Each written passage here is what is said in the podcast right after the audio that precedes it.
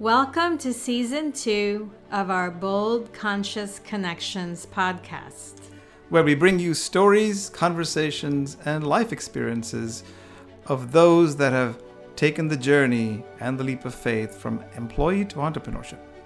Every week, we will bring you interviews or messages from us about what it took for people to take this bold conscious journey. So, without further ado, let's get into our episode today.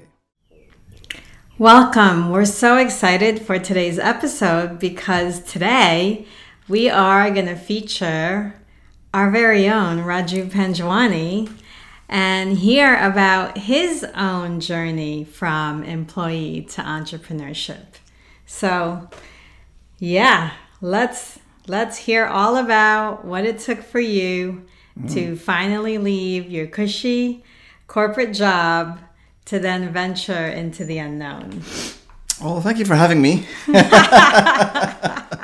um, well, this is this is right off the bat. Cushy is not how I related to my job.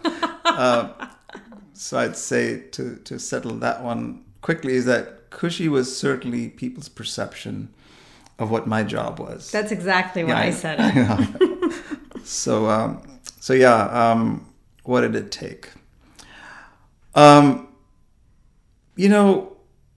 Well, we, let's backtrack. Yeah. Let's backtrack to just sharing what your background was because we can't yeah. take for granted that someone listening today have listened to previous episodes. Sure. So, you know, take us back to how you got into uh, corporate, what you mm. did before. Let's just uh, rewind a little well, I'll, I'll go back to the beginning then. Um, so, 42 years ago, I landed uh, fresh off the boat uh, with eight bucks in my pocket with no job and uh, frankly, it was um, from India, by from India, way. yeah. Uh, so we are all immigrant stories as well, on top of corporate uh, entrepreneurship.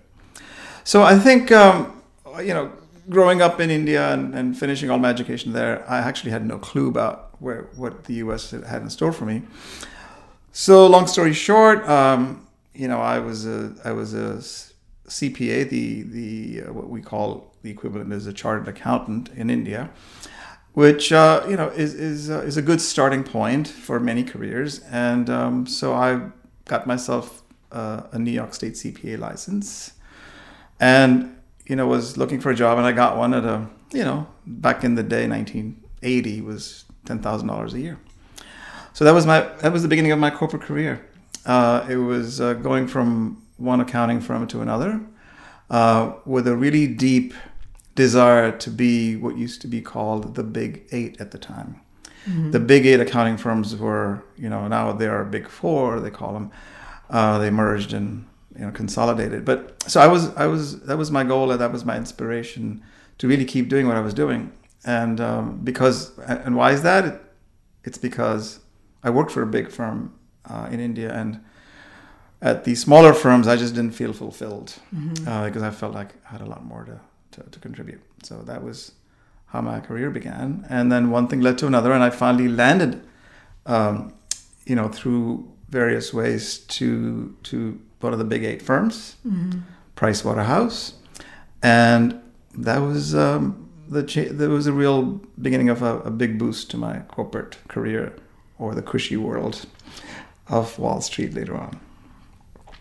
And then you were there for how long before you ended up at Morgan Stanley? And I only want to go through this sure. quickly because yeah, yeah, I this is about employee to entrepreneurship. Yeah. So yeah, I, I don't want to also spend too much time. So I think I let's say um, not I think before I got to Morgan Stanley, I had worked at these three or four firms for a total of um, eight years, seven or eight years. Okay.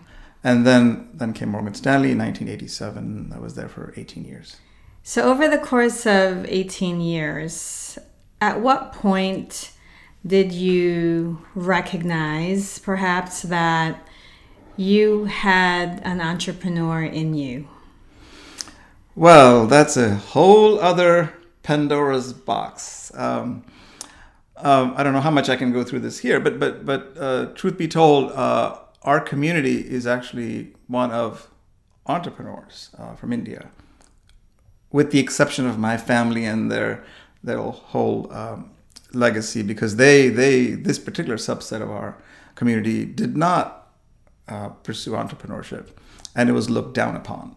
So for my entire life, I was programmed to really be of service in a work situation, work for an employer, in a job, in a job, and and never don't even dare jump into entrepreneurship because that was sort of a curse to our our little subset of our community, and I don't understand that. I've never understood that, but somewhere we had a you know I certainly had the streak of um, you know being a businessman, although apparently back then I had no clue what it meant. Mm. Um, so yeah, it was scary to to think about entrepreneurship uh, for fear of getting punished by the by by the powers to be, uh, i.e., dad and you know other other people in the family. It was just literally a, a, a, yeah, it was looked down upon that you would if you were if you were if you were if you are a businessman, chances are, or a business person, your chances are you're not educated. Now, did you have any entrepreneurs in the family at all? Not in my dad's side of the family or my mom's side of the family. Not really, no. Mm-hmm. So I didn't have any role models to really mm-hmm. look up to, mm-hmm. uh, with the exception of my dad's younger brother, who who was an entrepreneur and he left his job at the age of 23, mm-hmm. and and as I said, he was forever cursed. Um, and you know that he never made money he never did this and he wasn't the most educated guy and, and, and so i think there was a big correlation between education and business that if you're a business person you are not educated. And i think that world has changed for sure but it is just how i grew up. Interesting. And so from the moment that you decided you wanted to leave morgan stanley what was it that pushed you over the edge? Because to overcome that kind of programming, that yeah. level of programming where your belief systems are really highly influenced by not just your parents but everybody around you and we know what how hard it is when you don't have role models to show you a different way. Mm-hmm. You know, your parents your dad, who is your most influential figure, is telling you it's either this or it's that, and then you don't have contradictory proof of it, it's really, you have no choice but just to believe them. So, how did you, what was it that finally allowed you, or, you know, what was it that allowed you to give yourself permission to say, you know what, I'm mm. going to go for it anyway? So I think that requires a little bit of background because as I look back at the jobs that I had, mm-hmm. um, particularly let's say at Price Waterhouse for those five years that I was there with with them, and I'd say majority of my 18 years at Morgan Stanley, I think the the work that I did, I thrived in jobs that were autonomous for me. In other words, like I had free reign uh, to to nurture a new client, let's say, or get or, or get get on a new assignment because it hadn't it hadn't been done before. So for me, I was I was really building something brand new, or I was in a messy I was in a I walked into a messy situation. I had to turn it around. Mm-hmm. But I think there were, there were there were less of those, but there were more of the former, where it was always starting from scratch. Mm-hmm. And starting from scratch gave me the, you know, as I did that work, and I felt like you know when I'm when I have free reign, when I'm, you know, I can't mess it up. I can only create it, or it's such an opportunity that that uh, you know I can't really do anything wrong with it. There'll always be people guiding me. There'll always be you know my bosses and my colleagues who who would uh, support me and always worked for those people that understood where where it was, the pros and the cons of getting into something, and so I felt supported. Uh, but then all these these uh, initiatives were very much entrepreneurial. Yeah. Well, you can be entrepreneurial within in, a job. Within a job, especially if your job calls for it. Correct. Uh, and yes, you know. Uh, so I think that's then linked back. You know, it linked back for me to my childhood and say, I always wanted to be independent. Um, I always wanted to be my own person, and you know, who am I? So I think when I was 11 or 12, I always had these existential questions that we ask at our old age too who am I? Why am I here? What's my purpose? And you know, what am I still doing here? all of those things, and and what is the bigger thing, and what is the bigger thing.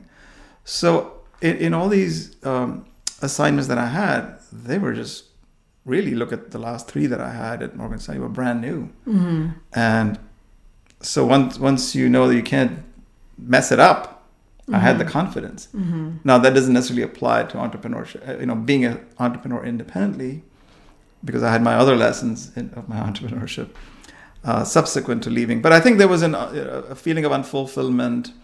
The culture was changing at the firm. There were many factors, and I, you can always find external factors to align with what you really are feeling. Feeling, I can do more. I can do more, and I'm not. I'm not satisfied. That feeling of I can do more, yet I'm, you know, and I'm not satisfied. Can you talk a little bit more about that? Because I have no doubt that that voice, that feeling is present for everybody.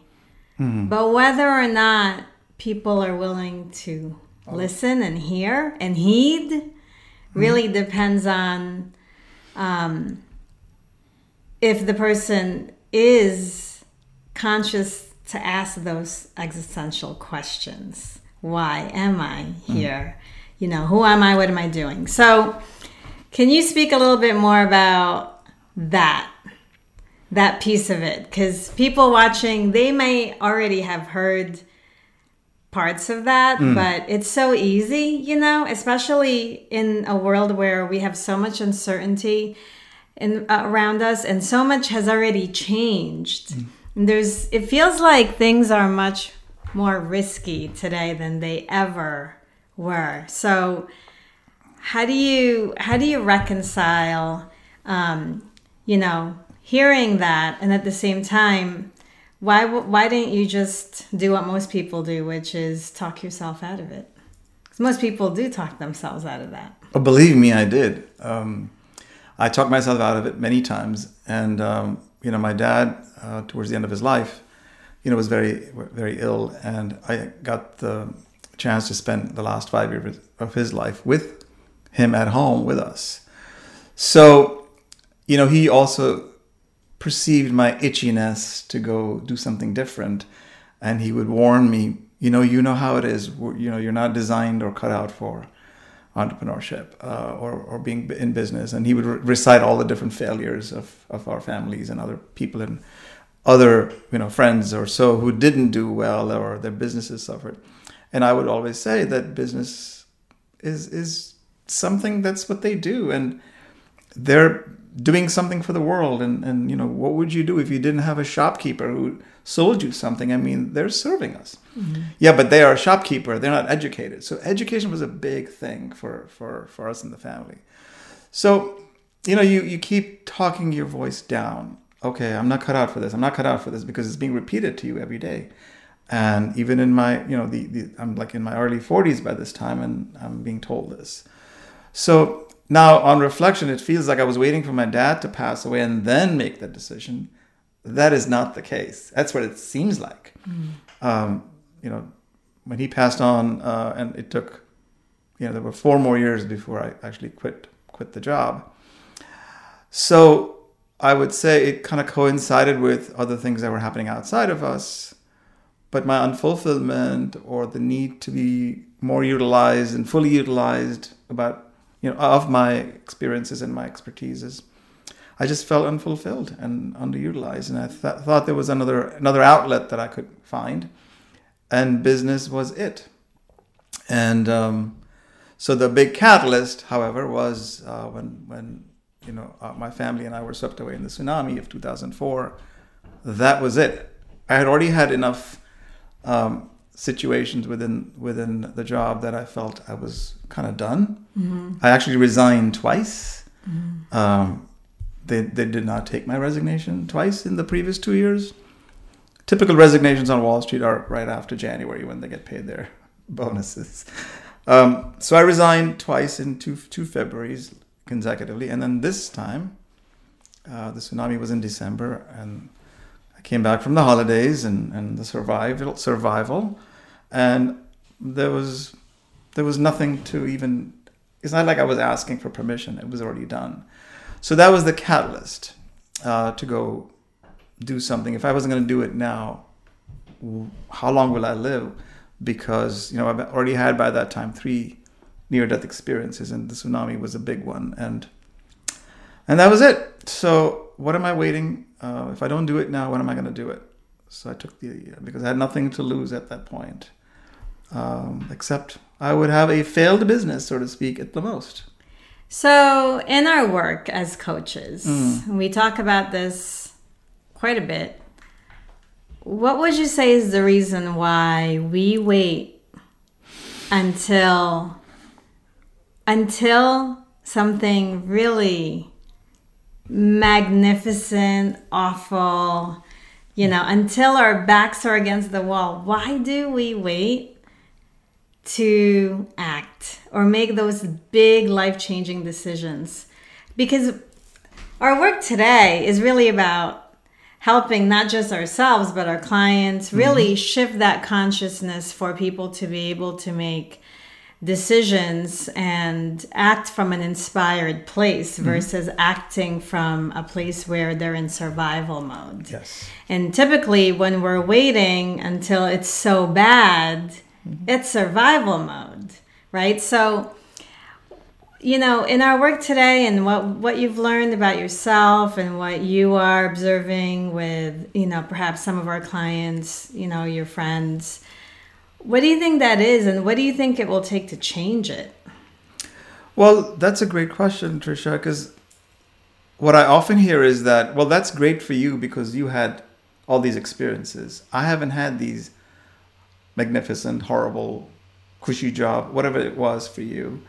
Um, so it's easy for you to say, but I got to pay bills. I got to survive.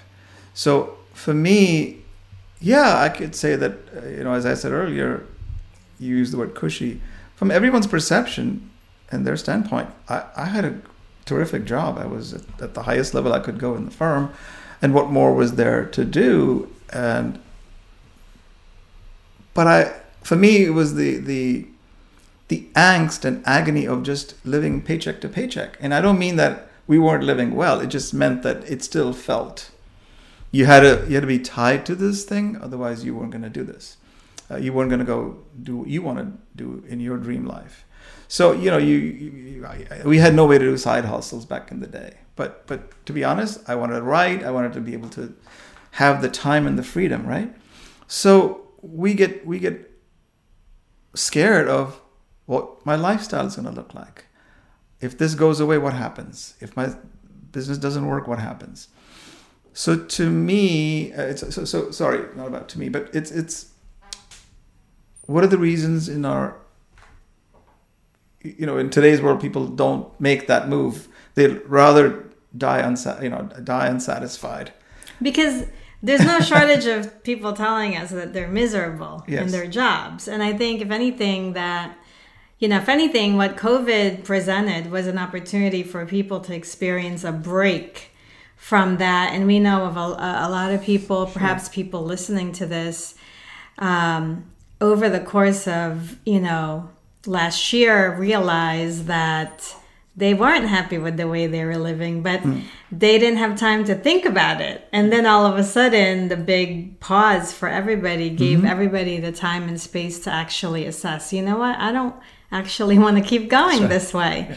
So, you know, speak to that a little bit. Um, you know, why is that? Why is this time now so important and critical for people who perhaps hear that voice mm-hmm. and have not given it a chance to, you know, to really be heard? You know, th- nothing is without risk, right? So clearly, you're you're you're afraid of your lifestyle being you know compromised, or what if this happens? My kids can't go to private school anymore. I mean, listen, I've been there. My kids were in private school and then had to go to public school. That was a change caused by the entrepreneurship. Like, hey, you know, you suddenly become more conscious of what it means to serve others, and you can't just do it and living your lifestyle. So there are sacrifices to make. But I'll tell you, I left in 2005. We'd already been through two or three major economic cycles prior to that, downturns and some upturns too. Um, you know the the dot com bust happened, and right after that, you know there were other things that came up and new opportunities came up.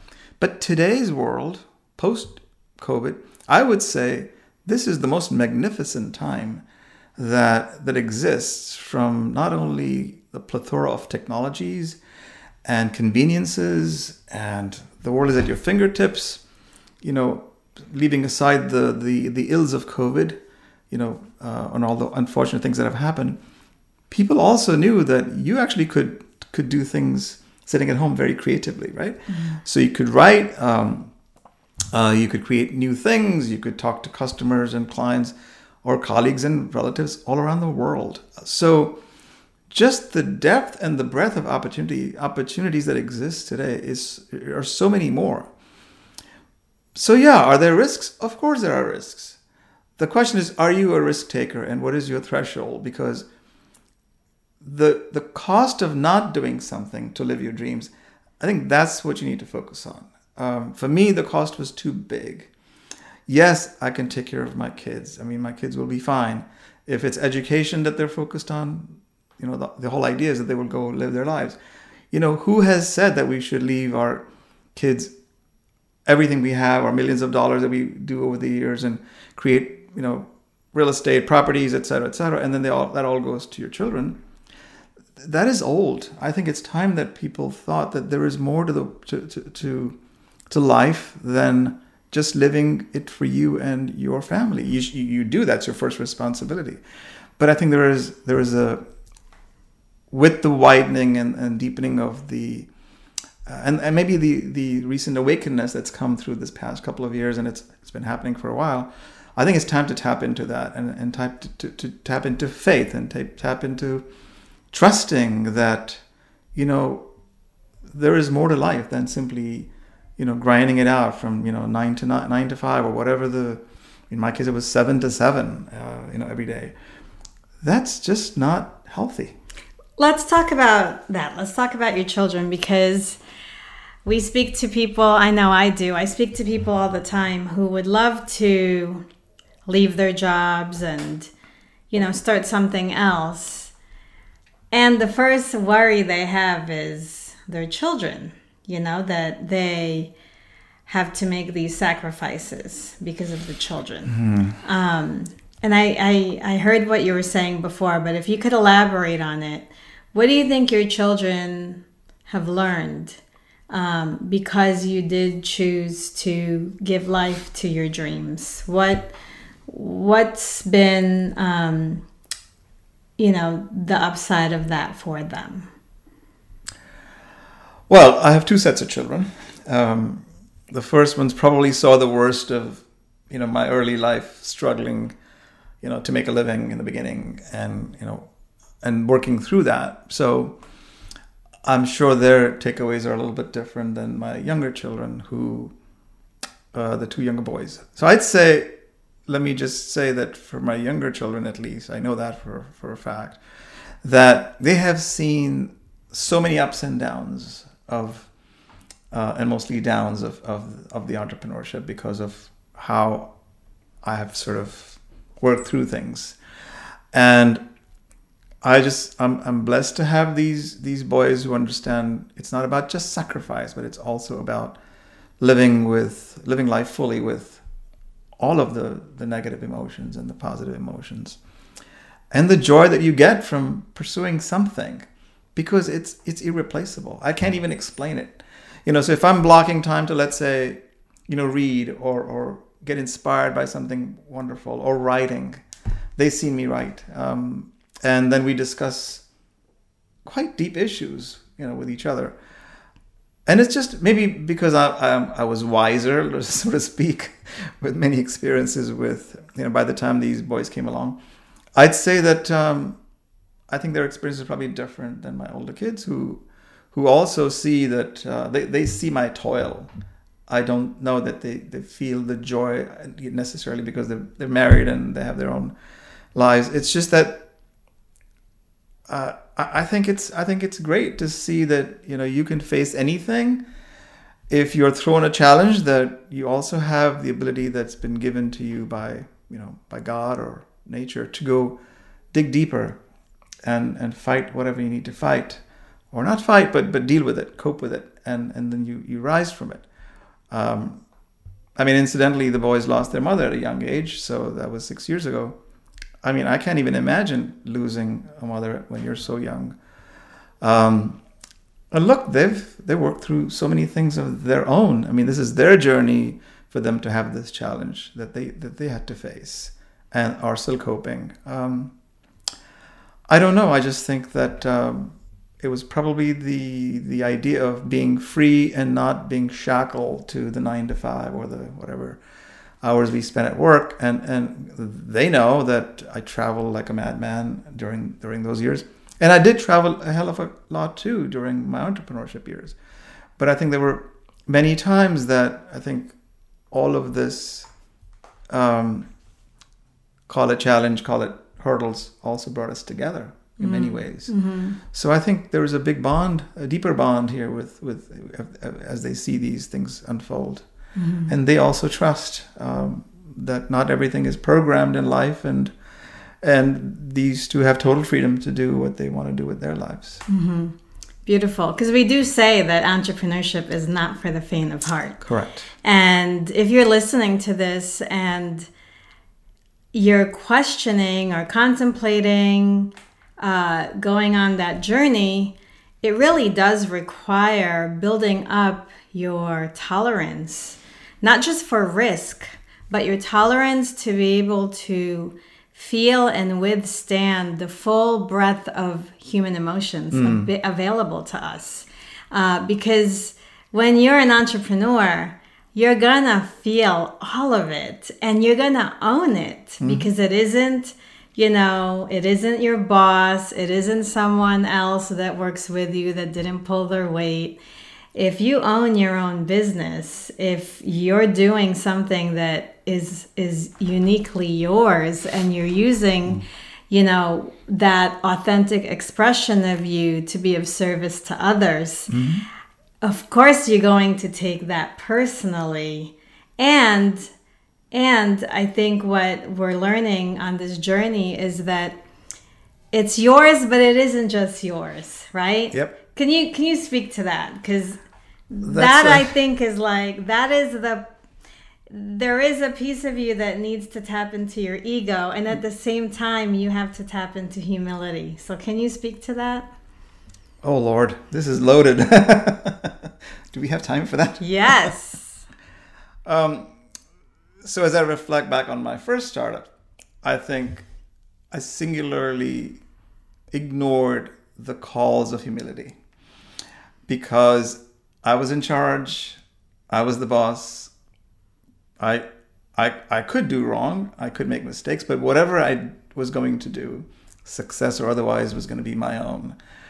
And, and then when you have other investors that come into your business and, and what they would like to see and all of that, I would be honest, honest and say my ego was very huge and it got in the way mm. of the success of that business because mm. I was not listening to people with different expertises and, and, and wisdom that they had.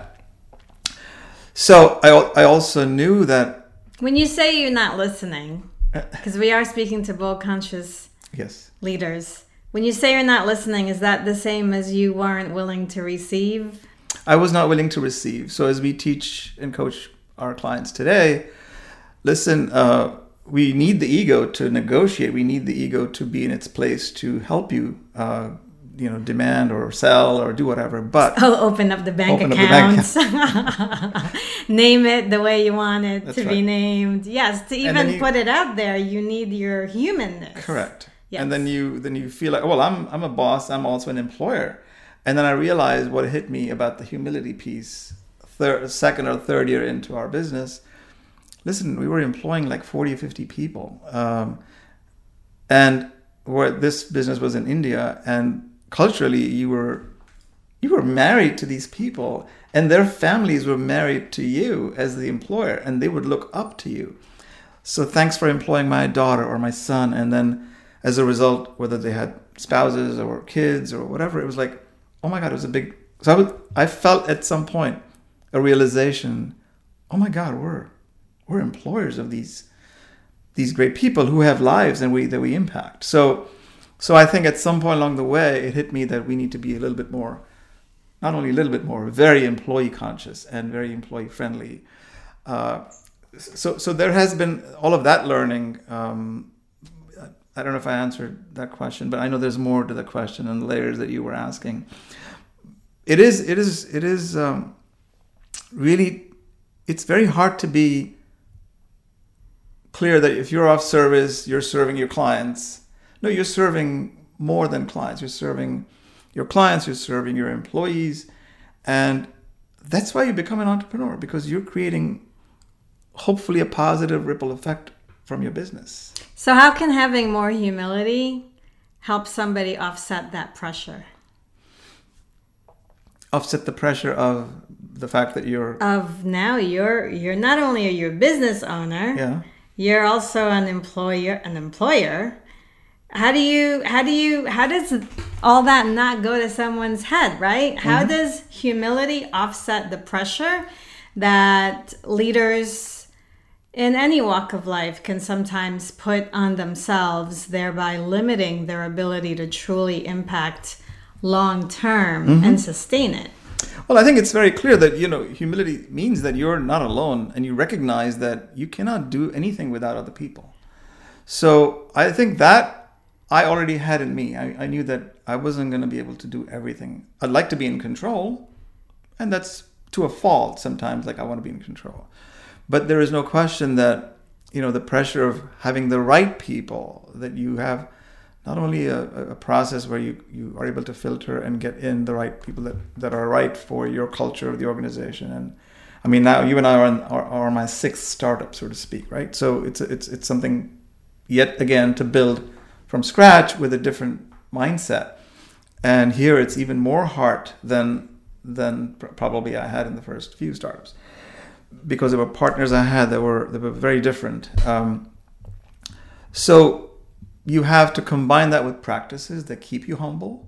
You know, whether it's silence and meditations and and play games and enjoy some time with your with your you know your own family along with sometimes your employees. So we used to create lots of, I don't mean team building exercises, but I really mean a camaraderie of sorts that, hey, we're, we're not alone in this. You know, we have a life at stake as well. And none of this is about me, business owner, taking all the profits because it's shared. And that took many lessons and that took many, uh, you know, times to be able to get to that realization that, mm. wow, man, we're, we're doing something beyond us. We're not just having a business to, you know, put some money in our pockets at the end of the day.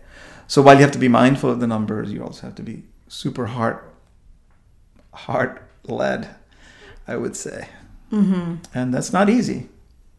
So, someone listening, mm-hmm. what are some practices? You you mentioned some. You know, doing making sure you're setting aside time um, for ways to build those relationships, to deepen the connections.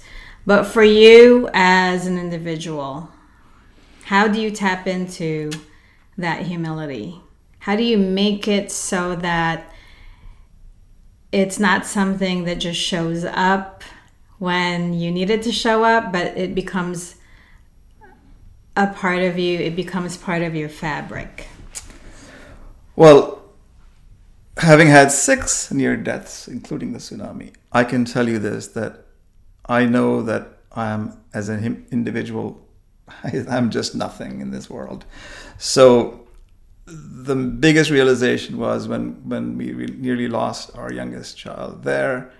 And I remember saying a prayer, oh my God, this is, you know, so I knew the moment of survival was, well, God alone let me survive my children it was the moment of realization when you when you when you were rescued, you were you survived. You see all these people um, who are either, you know, somehow somehow survived or, or made it. That you're no different than these people, um, and you had nothing. We had nothing on our feet, nothing on our bodies, and it was like you just so you what so what if you're a managing director at Morgan Stanley or whatever job you have? It doesn't matter. So life is fickle. Life is so short uh, in these bodies. This wasn't so. So, so humility lit, literally like was poured over us, or me at least. And then I had my first startup, and then you lost that humility. Then you just didn't listen to people. Don't you were not present with them, and so on and so forth. So, so for me, my own practices are I just I just crave at least an hour or two of silence with myself every day. I don't want to talk to anyone. I'm in my I'm in my cocoon. I find that extremely rejuvenating, even if I'm doing nothing. Mm. Uh, I could be reading a book, but I just need silence. So I don't always get it I mean, of course, we're all sleeping, you know, whatever hours of the day, but but I mean, silence while you're awake. That's that's um, intentional, and then you're deliberate about it. What Whether do you, you say to people that you know, or they, they say they're too busy? They're too busy. An hour? Did he just say an hour yeah. of silence? What do you say to those people? Well, I'm sorry. We all have the same 24 hours, whether you're the president of a company, the country, or you're a worker or janitor. It doesn't matter. We all have the same linear time available to us. But to create, presumably, people listening to this want to also be creative, co create things that they want to see in their lives. That takes, does not take the hours, it just takes a certain type of flow that you have to get into. And so that allows, this silence allows me to at least be within me yes, you. This is not about simply meditating. I mean, it could be meditative. I'm not talking about guided meditations. I mean, you can do those too. But just sitting in silence with nothing um, is very therapeutic for me. Mm-hmm. Um, and sometimes I don't get it, but it, it's something you have to be intentional about. Um, because then the rest of the, the day, you're not struggling, you know, on the do, do, do, and then I didn't get this done, that didn't get that done. I was a big time management guy and I used to teach about it. Frankly, that's all gone by the wayside. You only want to focus on one or two or three most important things in the for the day, and you let the rest go. I know it's easy to say, hard to practice, and I go through those practices every single day. I know what I'm not doing, and that's okay. And what does it feel like when you don't do them, or when you? Because you know we're human, we're not robots. So, with the best of our intentions, we know what practices uh, help us start the day off on the best foot. But what does it feel like to you? Let's talk. Let's practical? talk about what does it feel like. Not practical, but for those listening, mm-hmm. what happens when you don't get to take care of you first? What does the day look and feel like? Well, when you don't take care of yourself, it's like anything else. You're just on a slippery slope and you know you're going to rattle yourself you're going to blame yourself judge yourself um, somehow you feel like you you lost control or you're in control of what somebody else has to feel you got to let go because you, you got to start with forgiveness of whatever you did or didn't do now of course we're all responsible to clients and and you know other people in our lives we have our duties but for those you know who think you think that you take care of yourself, but that means you you didn't take care of somebody else. I think that's just that's not even true. I mean, you take care of yourself. That's how you take care of everybody else. Um, the, what would you say to the moms listening to this that have children? Because this is really Ooh. what you're saying is really uh, uh, it's a thing. It's a yeah. thing, especially for women, especially if they're mothers. I totally get it because as a single dad and you know taking care of children, I know that. So my hats always are off to, to single moms or moms who are simply, you know, uh, even if they're not single, they're taking care of their kids and working perhaps, right? Mm-hmm. It is very hard, but but but you will be so much so much more effective, so much more loving, I would say, if you just took care of you because you have that that whatever time you take for yourself uh, in in whatever practices you want to adopt for yourself can be so rejuvenating that you will feel some inner joy that will come through in all your interactions with with um, with others that you you know whether it's your spouse or kids I, it does i just know that when you when you when you miss that practice once or twice a week it does have you know a, a more stressful outcome, and that doesn't feel good for anyone. I shouldn't have said that to my kids. I, that just blurted that, and that was just. So it's because I wasn't really taking care of me. Well, you know, we all know the the big plane announcement. If you don't take care take care of your mask first before you put the mask on somebody else, uh, or you know, so it's the same idea. But yeah, you got to take care of yourself. Uh, you got to sleep. You got to nurture your own bodies before you are going all out to to do things for others. And I think it's it's very common and almost cliche to say that, but it's it's true. And that's true for anybody, whether they're in a job mm. or they're an entrepreneur. But let's switch to entrepreneurship because I know that, especially today, we've seen a shift in the conversation around, you know, self care practices when you're an entrepreneur. Because for a long time, the you know everything out there was about hustle, hustle, hustle, mm-hmm. grind, grind, grind. You don't need to sleep you don't have time to do that. You have to meet deadlines, especially if you have a launch coming up or this. And nowadays, we're definitely seeing a shift where you have very successful influencers who are entrepreneurs out there really promoting the idea of taking care of yourself, um, making sure you're getting enough sleep, eating the right foods yeah. to get the right nourishment. Uh, can you speak to that about your own journey with your own health and because I've I've heard you say before, you're much healthier today than mm-hmm. than you were when you were in a job. I got pictures to prove it. um, I, would say the the shift happened. Uh, you know, obviously, when you when you survive some major situations, you realize uh, what you're capable of doing and what you're not capable of doing. And I have grand, I have four grandkids, and you know, I wanted, I had that vision. I wrote wrote it out a few years ago. Like, what do I want my ideal higher self body to be, mm-hmm. uh, and my health to be? And and once I recognized that health is really crucial, and then of course my wife uh, got diagnosed stage four cancer at a young age, and then you then you that simply even more you know validates your desired notion to be healthy, and then everything shifts. So yeah, it, it's, it's always like something major has to happen for you to make a shift, or you see someone that's a loved one for you that you, you know something happens to them and you make a shift. But why wait for that, right?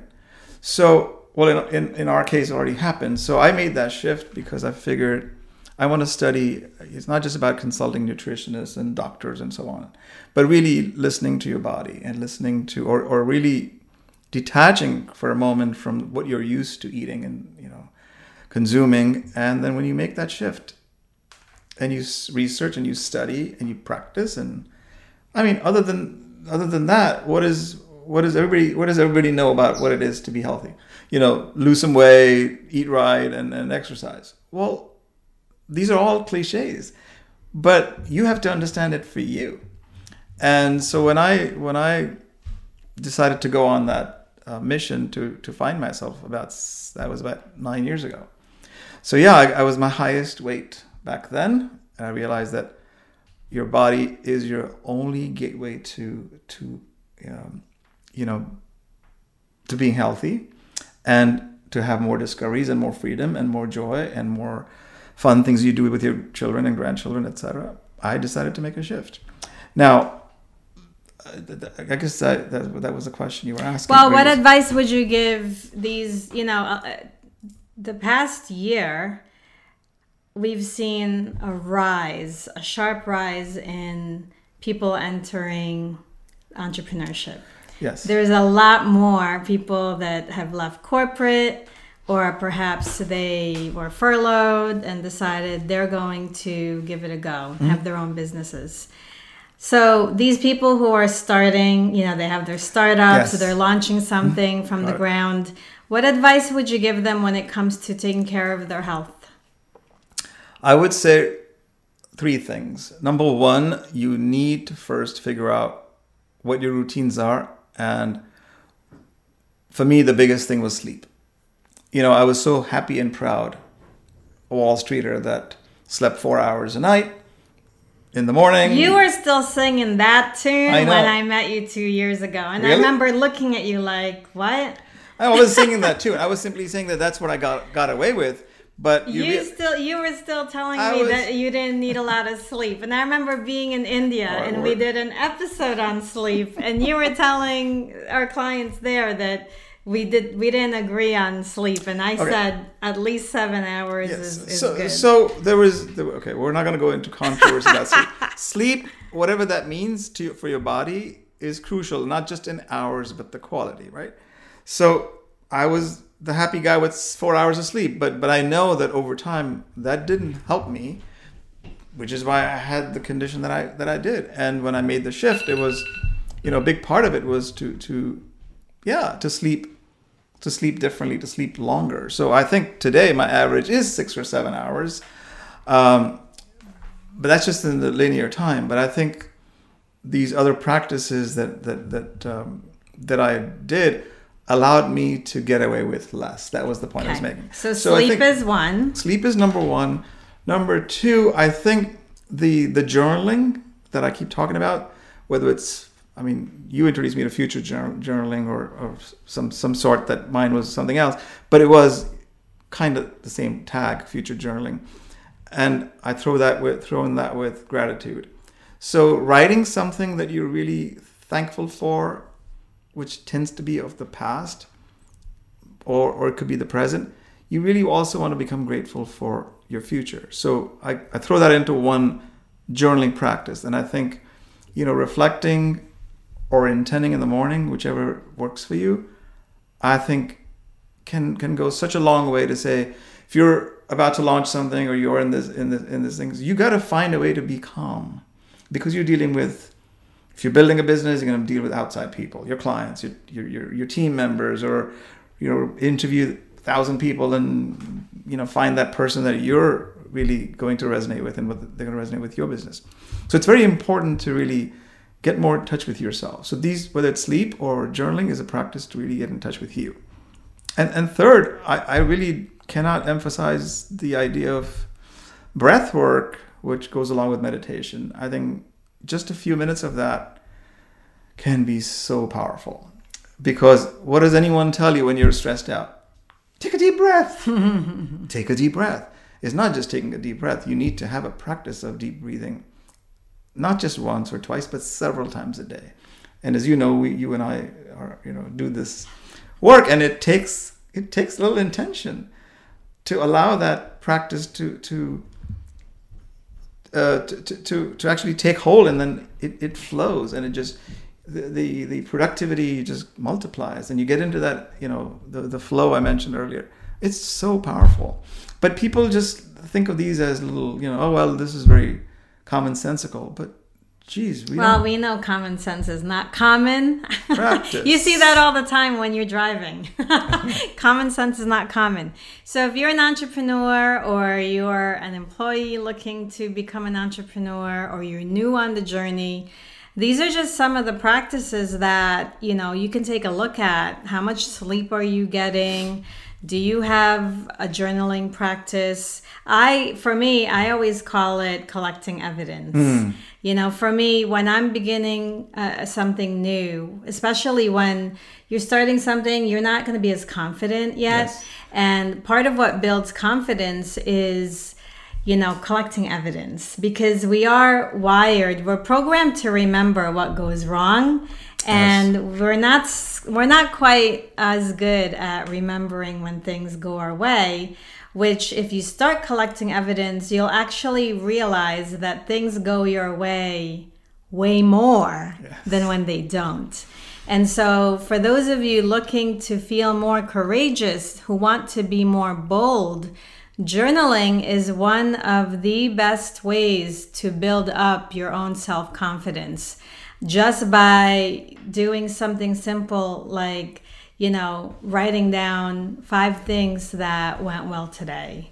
Um, and there's more, you know, we Yeah, I mean, we have many we have practices, many like- practices, yeah. but the sleep is important because nobody can do anything without sleep, right? Your Yes. creativity is going to be shot, your ability to respond well, to pay attention to details. It's not going to be, you're not going to be as alert if you're not awake.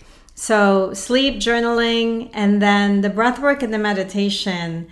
it's like how do you it, it- you know for me not doing the the meditation not doing the breath work is like not brushing your teeth it, it really is But you got to get it to that point. You see, we, we you want do have to get it to that point we want unconscious good habits, right? Unconscious, by, by definition, habits are unconscious. So a good habit to brush your teeth, it it should it should get to the meditation should get to that stage. So it doesn't feel like oh my god, it's a chore. It cannot be a chore. It's a it really truly is a practice and some days it's beautiful and amazing and mm-hmm. you know all kinds of downloads occur and and we're mm-hmm. like wow and some days it's a little bit more challenging yes. you know there's moments where I- I can't get it to do what I need it to do which is exactly why then I need to. surrender to, it Yes. right so I think it's just um the breath work and the meditation for me is what allows me to observe me, Me exactly. and if we Yep. can if we can somehow practice doing that observing ourselves versus having just our world revolve around how we see it then the likelihood that you'll be able to broaden your perspective to meet any challenges that come your way will be much higher. Mm-hmm. You're not going to fall victim every mm-hmm. time something outside of you doesn't go the way you'd like it to go. So, those are Well, I, I just sorry, you finish that. no, go ahead. I was going to say that you know why, why are these things important? I think ultimately what we're saying is that the the living in the five senses is is, is wonderful for our bodies, you know, because we experience you know pleasureful foods and wonderful sights and in our lives. But what this these practices for sure do is that they they allow you to get in touch with your true self, right? it's who you are. You're, as you were just saying, you're observing you. That's your time to observe you. And that intentional practice, it's not easy. It's not easy. A lot of times I give up. I go, okay, I can't do this right now. And you take a little walk and you come back and then maybe reconnect. It, it then allows you to, to really feel connecting with things that you didn't even know existed within you. And then you become more bold and you become more, oh, I can do this. And you don't know how it's going to get done, but you can do this. So I think these practices are, are just there, just, I mean, there are many more than these three, but I think these are essential to really sharpen your intuition. And this is why we say that entrepreneurship is a spiritual journey. Yes. Because for anybody to actually be able to overcome their humanness, their ego, mm-hmm. right? Because we are we are human beings mm-hmm. and we're spiritual beings first and foremost. Yes. Having a human experience. So for for anyone to actually be able to defy the five senses and to create something out of thought, whether it's a product or a service, to bring it to to market, to sell it, to actually use it as a vehicle to make the world better hmm. for the users and and for you know for you as the entrepreneur. Do you see why you have to tap into your spiritual beingness? because the world isn't always going to show you it won't show you immediate evidence. Mm-hmm. There's such a thing called delay time when you're manifesting. And when you're an entrepreneur there's plenty of mm-hmm. delay time and the delay time is designed to really mm. help you reach that part of you that is going to be able to expand into who this next level is that you're becoming as a result of your willingness to tap into the uncertainties. Because unlike a job where you can you're basically executing on someone's plans. Yep. or even if you take a risk you're basically protected by you know the company. Mm-hmm. When you're doing this on your own you might be bootstrapping it. I mean your your probably your house is on the line. Like you know everything is on the line. That belief in yourself and in your product or your service that's really got to come from somewhere so deep mm-hmm. So deep that even with obstacles and challenges that show up in front of you you're going to feel so connected to it that no matter what, you're going to keep putting one foot in front of the other mm-hmm. and be willing to let it unfold. And that's why we say entrepreneurship is a spiritual journey. Mm-hmm. So, any last words?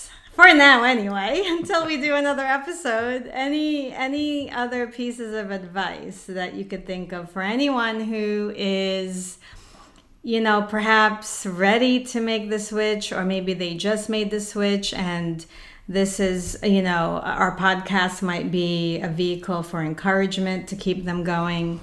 Anything else you want to share?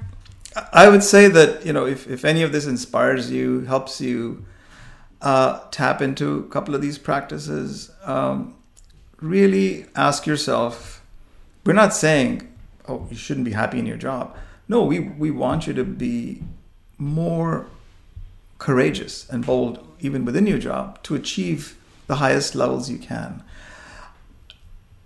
Reach out to people, you know, get mentors and coaching, whatever you need to do to really to really tap into your highest power that you have that you're not exploiting perhaps. You know, if you're in that camp where you feel this I've lost my purpose or you know whatever makes you feel unfulfilled, etc you have there's no question you have so much more to offer.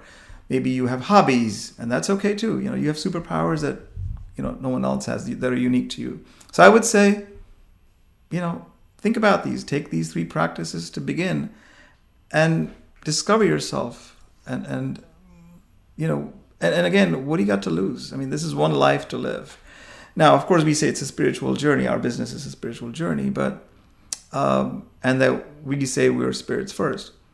You know, maybe that's not your truth. Well, then go discover what that is for you, um, because it's important uh, to spend time with yourself. I mean, all a lot of work that we do here is very satisfying because we're asking people to go inside, because all the answers are within you. Yeah, and if you're listening to this, you probably do believe that. You just So, what the best way, I guess, to wrap this up too is to remind you that we are livemasterminds.com, and in the show notes you can uh, go on, go click on the link yeah. to our website, and you can also book a strategy session with us, and we're always offering that to people like yourself who mm-hmm. are just looking for um, more clarity, and we're really good at asking you questions, deeper questions, deeper, deeper, deeper questions. Um, for it, your benefit. It does take questions yes. in order for you to gain clarity. So don't try to figure this out on your own. It's a big decision. We understand that. And if you'd like our support, click on the link in the show notes below and you can book a session with us. Awesome. Well, thank Terrific. you. Well, thank you. And this is, um, you know, delightful to to be on the other side of the fence for a, for a bit being asked questions. So it's, it's, it's great. Yes. And we'll do it again. Until next time. Take care. Bye. Bye. We bring you these conversations to inspire you on your journey, to encourage you, to excite you, and sustain your enthusiasm on this trip. We know it's not easy. We've been there before, and that's why we put together something that will support you go to our Instagram account at Bold Conscious Leaders. There is a link in the bio for a masterclass that you can access for free called How to Transition from Employee to Entrepreneur. So, subscribe to this podcast wherever you listen to podcasts, leave us a review, and give us some feedback so we know what sort of topics to bring you in the future. And like anything else in life, nothing changes if nothing changes. And all you need is just one idea, one idea that just might change the trajectory of your life. So please go be bold. Focus on the what and the why and let the how unfold.